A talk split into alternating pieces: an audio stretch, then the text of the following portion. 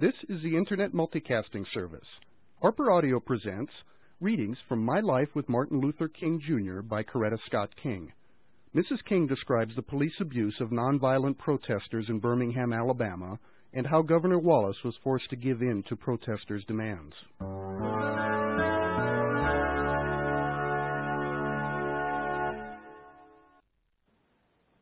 On Saturday, April 20th, Ralph Abernathy and Martin were released from jail. That very evening at the Gaston Motel, a leadership conference hit upon the brilliant scheme of enlisting the black school children of Birmingham in the crusade for freedom. Martin realized that he would be severely criticized for using our children in this fashion, but he thought that the time had come to give the movement a dramatic new dimension. In addition, he felt that it was the children who would benefit most from desegregation, that it was the children for whom we were fighting, and that taking part in the movement would give them a sense of worth and dignity and increase their spiritual values. At the same time, everything possible would be done to protect them from physical danger. Andy Young, Bernard Lee, Jim Bevel and others went recruiting to all the high schools of Birmingham, as well as the Negro colleges. And the children responded by the thousands. They attended mass meetings and training sessions in the philosophy and techniques of nonviolence. Even children too young to march asked for a place in our ranks. Andy Young told them, You are too young to go to jail. Go to the library You'll learn something there. Six small children shyly followed his advice and all by themselves desegregated the library because no one dared touch them.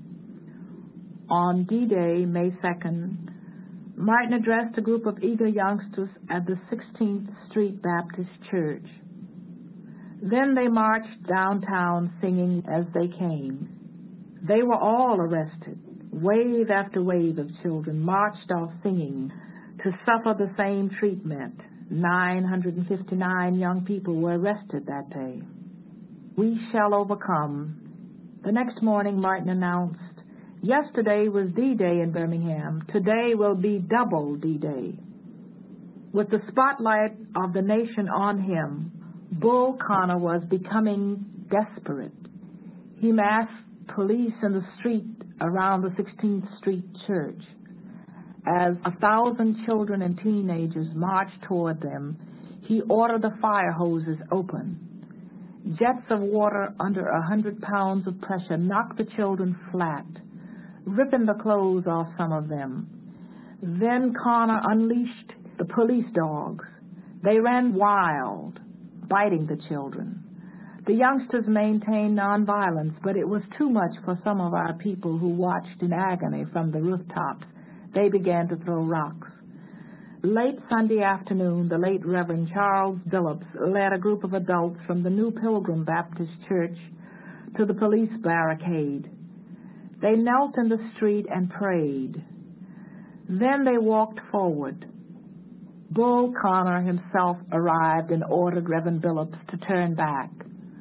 Billups refused, and his people shouted, Turn on the water hose, loose the dogs. We ain't going back. Forgive them, O Lord. In a fury, Bull Connor shouted, Turn on the hoses, damn it. But a miraculous thing happened. As the black people rose from their knees and moved forward, Connor's men, with the hoses sagging in their hands, fell back to each side. The moral pressure of a watching world and the spiritual force of that little band of blacks broke their discipline, disarmed them. Between their ranks, past the leashed dogs, Billups led his people. They held a prayer meeting in a nearby park and marched back to their church singing freedom songs. It was the first crack in the morale of the racist forces.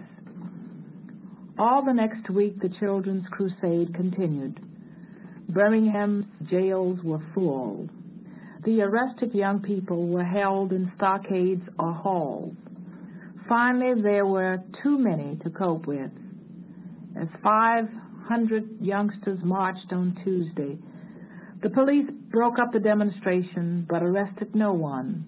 3,000 people, mostly youngsters, infiltrated past the police by different routes and marched around the downtown streets, in and out of the stores, singing, Ain't gonna let nobody turn me around, and I'm on my way to Freedom Land. Governor Wallace called out the National Guard. On May 4th, President Kennedy sent Burke Marshall to Birmingham to try to negotiate a settlement. On Friday, May 10th, an agreement was announced. It was almost word for word an acceptance of the original demands of the movement. The stores were to be desegregated, hiring of Negroes upgraded, charges dropped, and the Senior Citizens Committee or the Chamber of Commerce would meet regularly with black leaders to reconcile their differences. Birmingham represented a real victory for the movement because the officials of the city and the white merchants sat down with the black leadership and negotiated a settlement. The victory had broad implications. Martin's long range strategy in going into Birmingham was to focus national attention on the grave injustices endured by Negroes and to bring about federal legislation. My husband had written that Birmingham was the colossus of segregation. A victory there would radiate across the South, cracking the whole edifice of discrimination. And it happened as he had predicted.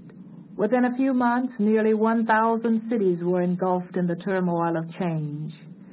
Except for the Civil War and the Reconstruction, black people had never acted along such a broad front in a direct action drive to alter the conditions of their lives. Nearly a million Negroes with their white allies had marched or otherwise demonstrated in the streets of hundreds of cities in that historic summer. By its end, thousands of public accommodations were wedged open, and a new chapter in race relations was begun. Objectively, exclusion was narrowed. Subjectively, the confidence of Negroes was widened and deepened. This confidence was later to become the foundation for black pride and slogans of black power. The fall of Birmingham was a turning point, almost too significant to be grasped at the time of its happening. Politically, as a result of the struggles there, President Kennedy reassessed the position of his administration and decided to propose a civil rights bill in 1963. It was eventually passed by Congress in 1964. At a press conference on the proposed bill at the White House, President Kennedy said to Martin with a wry grin, Bull Connor has done as much for civil rights as Abraham Lincoln. This has been Harper Audio. HarperCollins is the copyright owner of this recording and has consented to a limited distribution of Harper Audio as an 8 kHz computer sound file on Internet Town Hall. It is a violation of United States and international copyright laws to copy these recordings in any other way. Harper Audio is a trademark of HarperCollins Publishers, Inc. To order a copy of this tape or to request a catalog of all Harper Audio spoken word cassettes, please call 1 800 C Harper or 717 941 1214 or send mail to harper at town.hall.org. This has been a production of the Internet Multicasting Service. Support for Harper Audio is provided by HarperCollins and by Sun Microsystems and O'Reilly and Associates. Network connectivity for the Internet Multicasting Service is provided by UUNet Technologies and MFS DataNet.